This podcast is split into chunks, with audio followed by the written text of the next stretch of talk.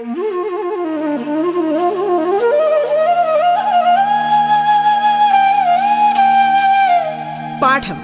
കേട്ടു പഠിക്കാൻ റേഡിയോ കേരളയിലൂടെ.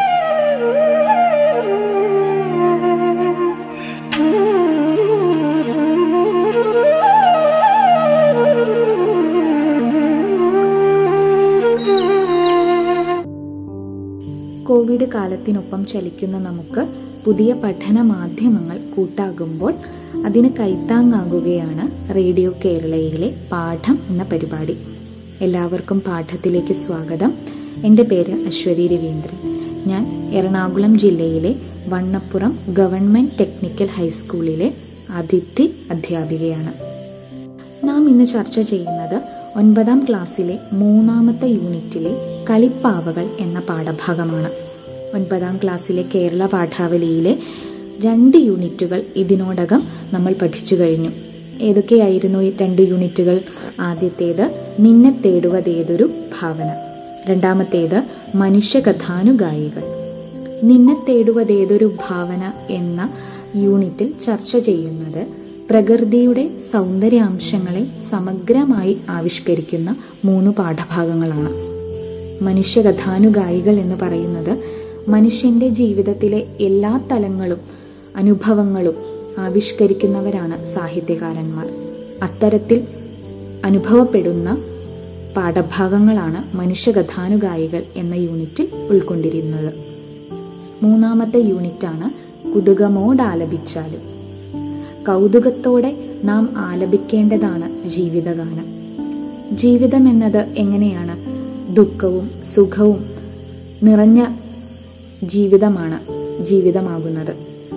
ഒന്നിന്റെ മാത്രം തോതല്ല ഏറിയിരിക്കേണ്ടത്. ദുഃഖം മാത്രമല്ല നമുക്ക് വേണ്ടത് സുഖം മാത്രമല്ല വേണ്ടത്. ജീവിതം ഗാനം ജീവിതം എന്ന ഗാനം അനശ്വരമാകണമെങ്കിൽ എന്താണ് വേണ്ടത്? നമുക്ക് സുഖവും ദുഃഖവും ഉൾച്ചേർന്നിട്ടുണ്ടാവണം.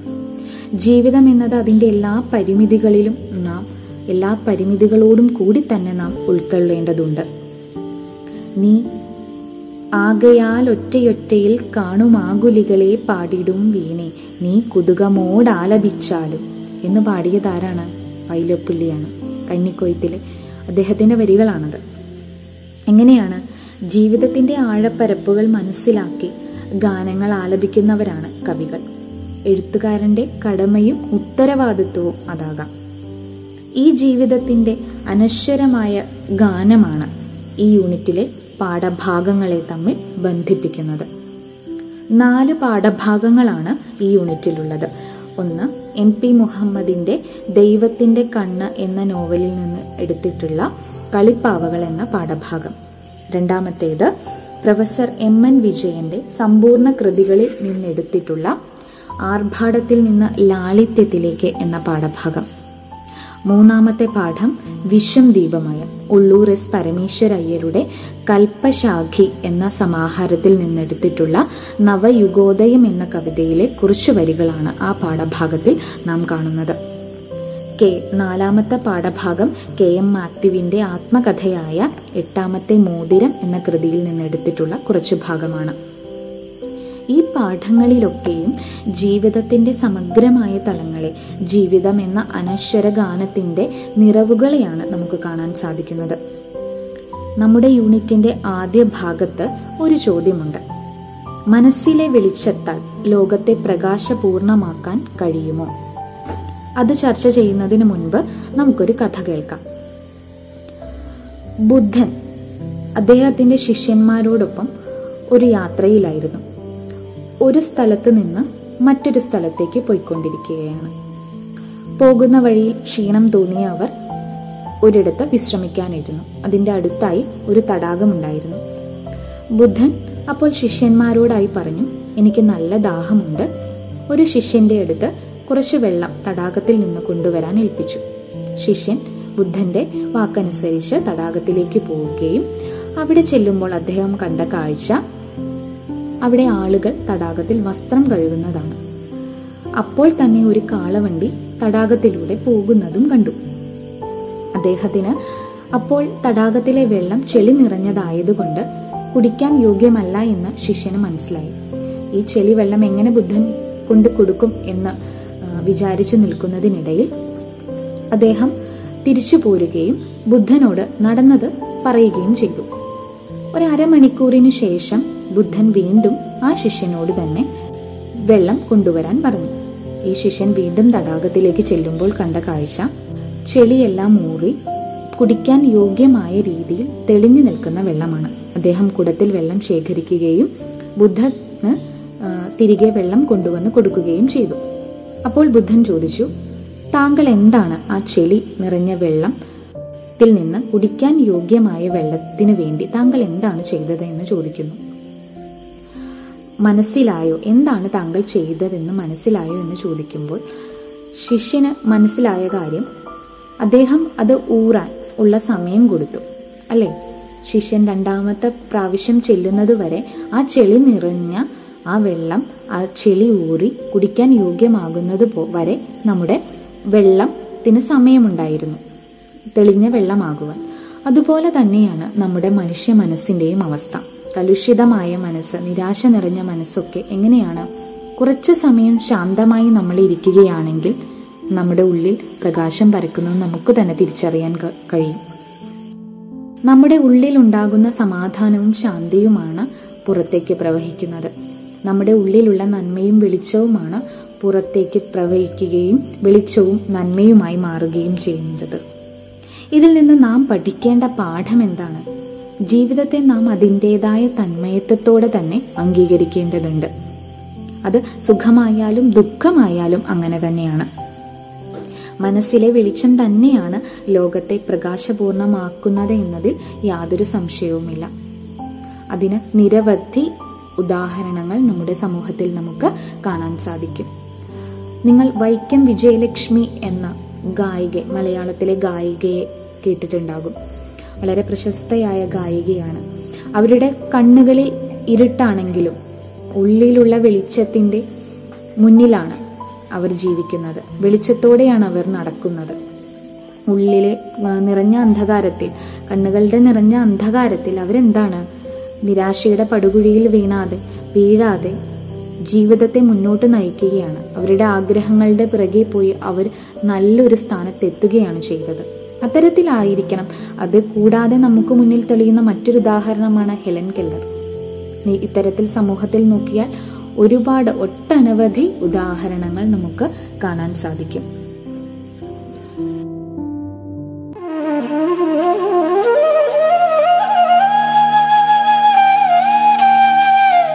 പാഠം കേട്ടു പഠിക്കാൻ റേഡിയോ കേരളയിലൂടെ.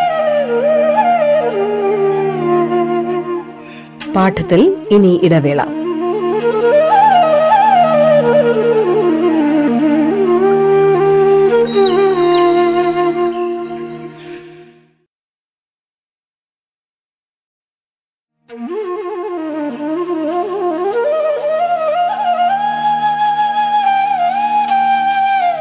പാഠം കേട്ടു പഠിക്കാൻ റേഡിയോ കേരളയിലൂടെ. തുടർന്ന് കേൾക്കാം പാഠം.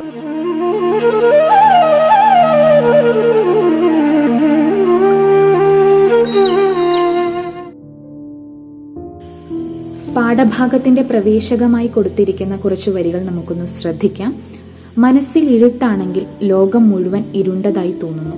മനസ്സിൽ വെളിച്ചമാണെങ്കിൽ എല്ലായിടത്തും വെളിച്ചമുള്ളതായി തോന്നുന്നു.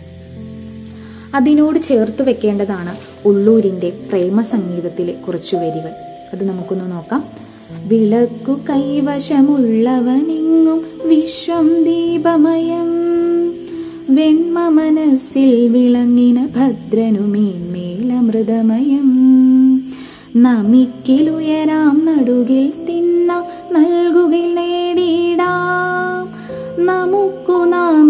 നാമേ പണിവതു നാഗം നരകവും അതുപോലെ. ഉള്ളൂരിന്റെ പ്രേമസംഗീതത്തിലെ ഈ വരികൾ നമുക്ക് പ്രവേശകമായി കൊടുത്തിട്ടുള്ള വരികളോട് സാദൃശ്യമുള്ളതാണ്. ലോകത്തെ പ്രകാശപൂർണമാക്കാൻ സാധിക്കുന്ന വിളക്ക് കൈവശമുള്ളവൻ എങ്ങനെയാണ് ചുറ്റും പ്രകാശം നിറഞ്ഞത് തന്നെയാണ്.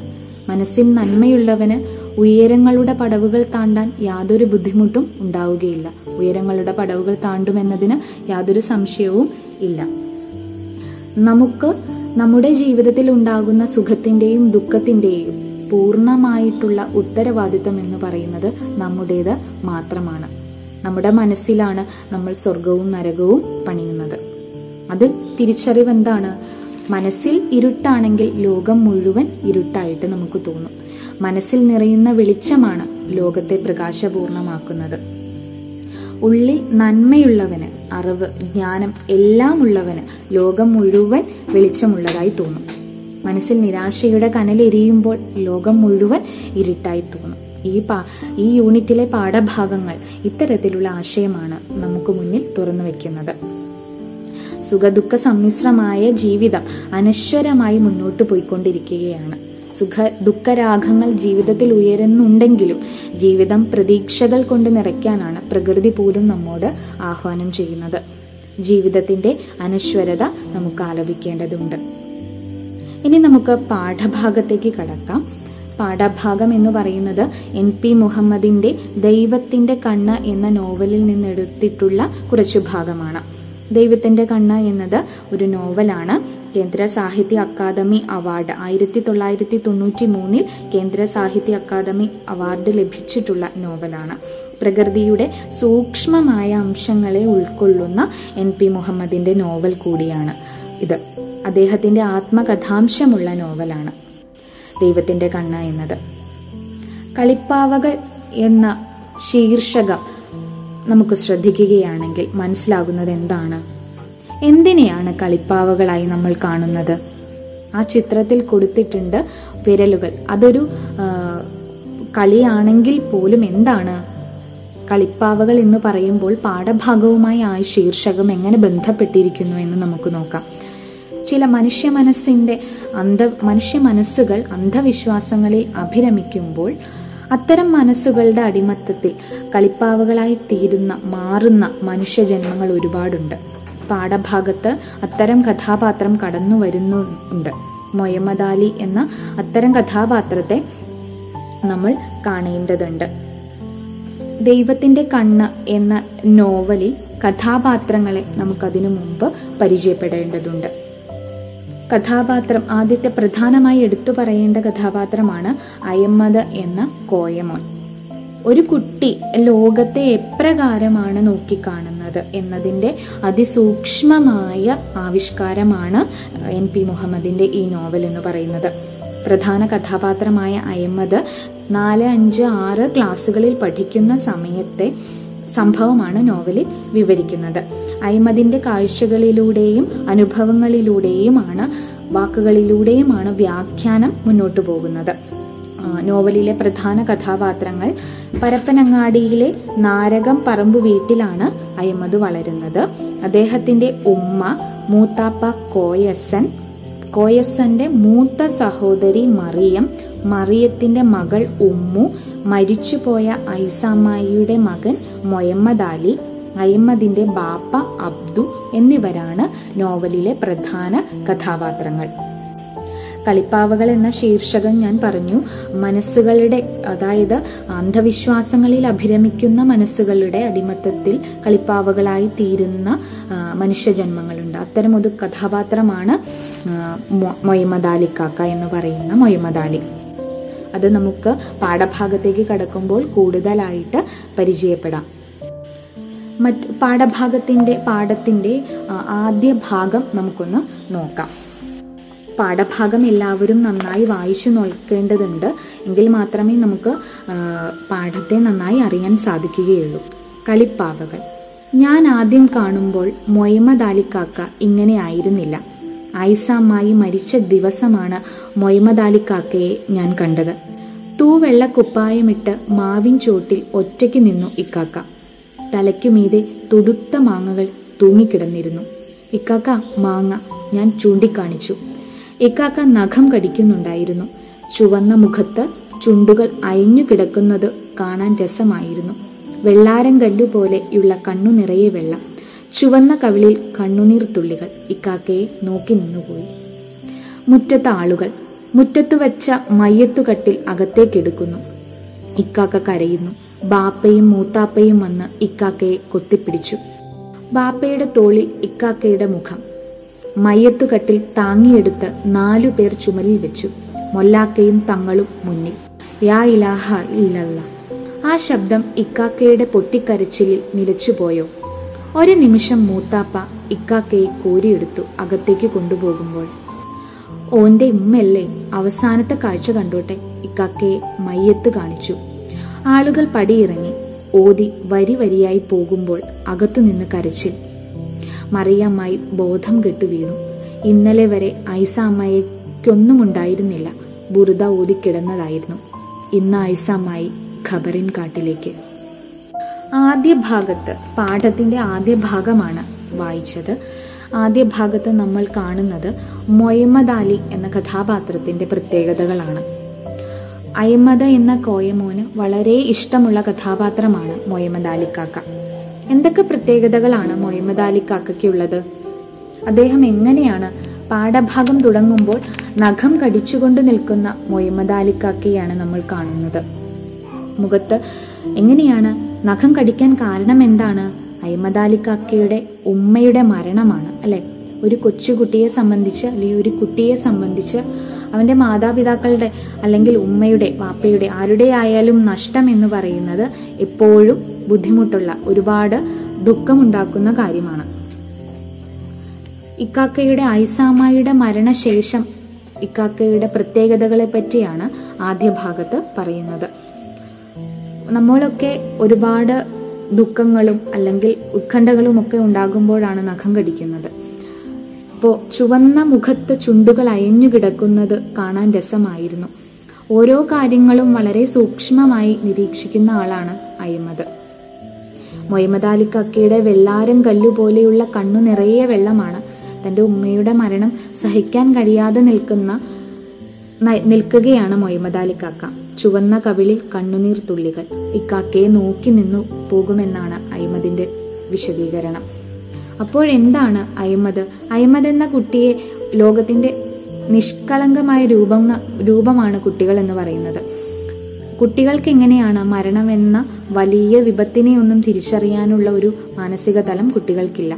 അതുകൊണ്ടാണ് ഐസാമായിയുടെ മരണസമയത്ത് വിഷമിച്ചു നിൽക്കുന്ന മൊഹമ്മദാലി കാക്കയോട് മാങ്ങ ദേ ഇക്കാക്ക മാങ്ങ എന്ന് ചൂണ്ടിക്കാണിക്കുന്നത്. നിഷ്കളങ്കമായ ബാല്യത്തെയാണ് ഇവിടെ കാണാൻ സാധിക്കുന്നത്. മരണവീടുകളിൽ നമുക്ക് ചെന്നാൽ കാണാൻ സാധിക്കും. കുട്ടികൾ കൊച്ചുകുട്ടികൾ ഉണ്ടെങ്കിൽ അവരെപ്പോഴും അവരുടേതായ ലോകത്ത് കളിച്ചുകൊണ്ട് നിൽക്കുകയായിരിക്കും. അത് മരണ വീടാണെന്നോ മരിച്ചു മരിച്ചതിന്റെ ദുഃഖം എന്താണെന്നോ മനസ്സിലാക്കാനുള്ള ഒരു മാനസിക തലം അവർക്കില്ല. അതുകൊണ്ടാണത്. രണ്ടാമത്തെ ഭാഗത്തേക്ക് നാം കാണുമ്പോൾ രണ്ടാമത്തെ ഭാഗത്ത് നാം കാണുന്നത് മുയിലാരു കുട്ടികൾ മൗലൂദ് ഓതുന്നതാണ്. അമ്മായി മരിച്ച് ഏഴു ദിവസം കഴിഞ്ഞിരുന്നു. ഞങ്ങൾ കോഴിക്കോട്ടേക്ക് മടങ്ങിയിരുന്നില്ല. പുരയിൽ ഒരുപാട് ആളുകൾ പനത്തിൽ പള്ളിയിലെ മൊയിലാരു കുട്ടികൾ വന്നിരുന്നു. അവർ മൗലൂദ് ചൊല്ലി. മൗലൂദ് ചൊല്ലിയത് ഒരു വെള്ളത്തുണി വിരിച്ചതിന്റെ നാലറ്റത്തും ഇരുന്നായിരുന്നു. ചന്ദനത്തിരികൾ പുകഞ്ഞിരുന്നു. അവ കാറ്റിൽ വളഞ്ഞ വരകളും മട്ടങ്ങളുമായി അലിഞ്ഞു ചേരുമ്പോൾ മൗലൂദിന് താളവും മുറുക്കവും കിട്ടി. കുന്തിരിക്ക കൂടുകളിൽ നിന്ന് പുകച്ചീളുകൾ ഓടി വരികയായിരുന്നു പെട്ടെന്ന് മൊയിലാരു കുട്ടികൾ എണീറ്റ് യാ നബി സലാമു അലൈക്കും യാ റസൂൽ സലാമു അലൈക്കും നിന്നാണ് അവർ ഓതിയത് റസൂലിന്റെ കാൽപ്പാടുകൾ വെള്ളവിരിപ്പിൽ കാണുമല്ലോ. മൗലൂദ് തീർന്നപ്പോൾ നടുവ നടുവകത്ത് പായ വിരിച്ചു. പായയ്ക്ക് നടുവിൽ സുപ്ര സുപ്രയ്ക്ക് നടുവിൽ കാസയിൽ ഇറച്ചിക്കറി സാനിൽ അരിപ്പത്തിരിക്കൂട്ടം കുണ്ടം പിഞ്ഞാണത്തിൽ കഞ്ഞി കഞ്ഞിയിലെമ്പാടും ചിരട്ട കൈലുകൾ ഞാൻ മൊയിലാരു കുട്ടികളോടൊപ്പം ഇരുന്നിരുന്നു. അവർ പോകാനൊരുങ്ങി. ഇക്കാക്കയാണ് അവരോട് കൂടെ പോയത്. ഇക്കാക്ക പള്ളിയിൽ പോകാറുണ്ടല്ലോ. ഇക്കാക്കയുടെ കൈ ഞാൻ പിടിച്ചു. മരണശേഷം മൊയിലാരു കുട്ടികൾ മൗലൂദ് ഓതുന്നതിന് വേണ്ടിയാണ് വന്നിരിക്കുന്നത്. മൗലൂദ് ഓതുക എന്നതിന് അർത്ഥം എന്താണ് രണ്ടാമത്തെ ഭാഗത്ത് നമുക്ക് കാണാൻ സാധിക്കുന്നത് മരണശേഷം വീട്ടിലെത്തുന്ന മൊയിലാരു കുട്ടികൾ മൗലൂദ് ഓതുന്നതാണ്. എന്താണ് മൗലൂദ് ഓതുക എന്ന് പറഞ്ഞാൽ? മുഹമ്മദ് നബിയുടെ ജന്മദിനാചരണത്തിന്റെ ഭാഗമായി നടത്തുന്ന അറബി ഭാഷയിൽ രചിക്കപ്പെട്ട ഗദ്യവും പദ്യവും സമ്മിശ്രമായിട്ടുള്ള രചനകളുടെ സംഘമായ പാരായണത്തെയാണ് മൗലൂദ് ഓതുക എന്ന് പറയുന്നത്. ഇത്തരത്തിൽ നമുക്ക് പരിചയമില്ലാത്ത കുറച്ച് പദങ്ങൾ ഈ പാഠഭാഗത്ത് കാണാൻ സാധിക്കും. അവ കൂടി നമുക്കൊന്ന് പരിചയപ്പെട്ടു പോകാം. സാൻ എന്ന് പറഞ്ഞാൽ എന്താണ്? ഭക്ഷണം വിളമ്പാൻ ഉപയോഗിക്കുന്ന വലിയ പരന്ന പാത്രത്തിനാണ് സാൻ എന്ന് പറയുന്നത്. സുപ്ര എന്താ എന്താണ്? ഭക്ഷണ പാത്രങ്ങൾ വെക്കാനുള്ള വിരിപ്പാണ് സുപ്ര എന്ന് പറഞ്ഞാൽ. റസൂൽ എന്നത് ദൈവദൂതൻ അഥവാ മുഹമ്മദ് നബി എന്ന് പറയും. ബുറുദ എന്താണ്? അൽ ബുസീരി എഴുതിയ അറബിക് കവിതയാണ് ബുറുദ. മുഹമ്മദ് നബിയെ പ്രകീർത്തിക്കുന്ന കൃതിയാണിത്. ഇത്തരം നമുക്ക് പരിചയമില്ലാത്ത പദങ്ങൾ നമ്മൾ അറിഞ്ഞിരിക്കേണ്ടതുണ്ട്.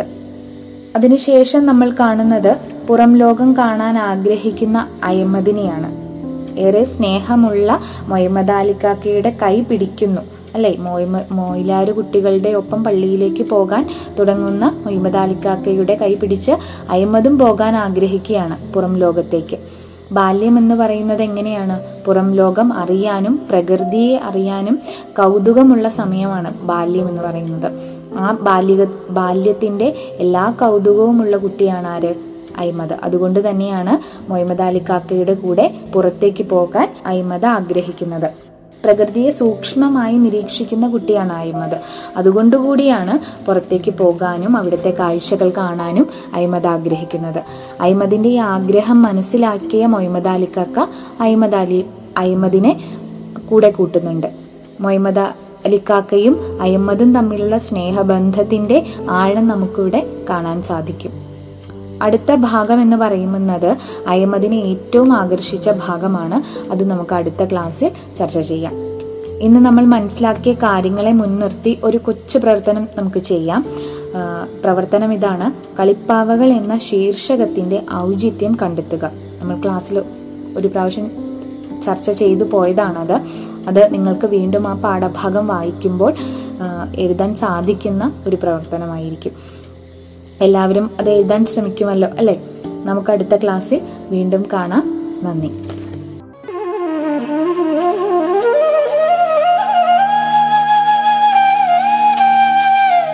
പാഠം കേട്ടു പഠിക്കാൻ റേഡിയോ കേരളയിലൂടെ. പാഠത്തിന്റെ ഇന്നത്തെ അധ്യായം പൂർണമാകുന്നു. ഇനി അടുത്ത ദിവസം കേൾക്കാം. നമസ്കാരം.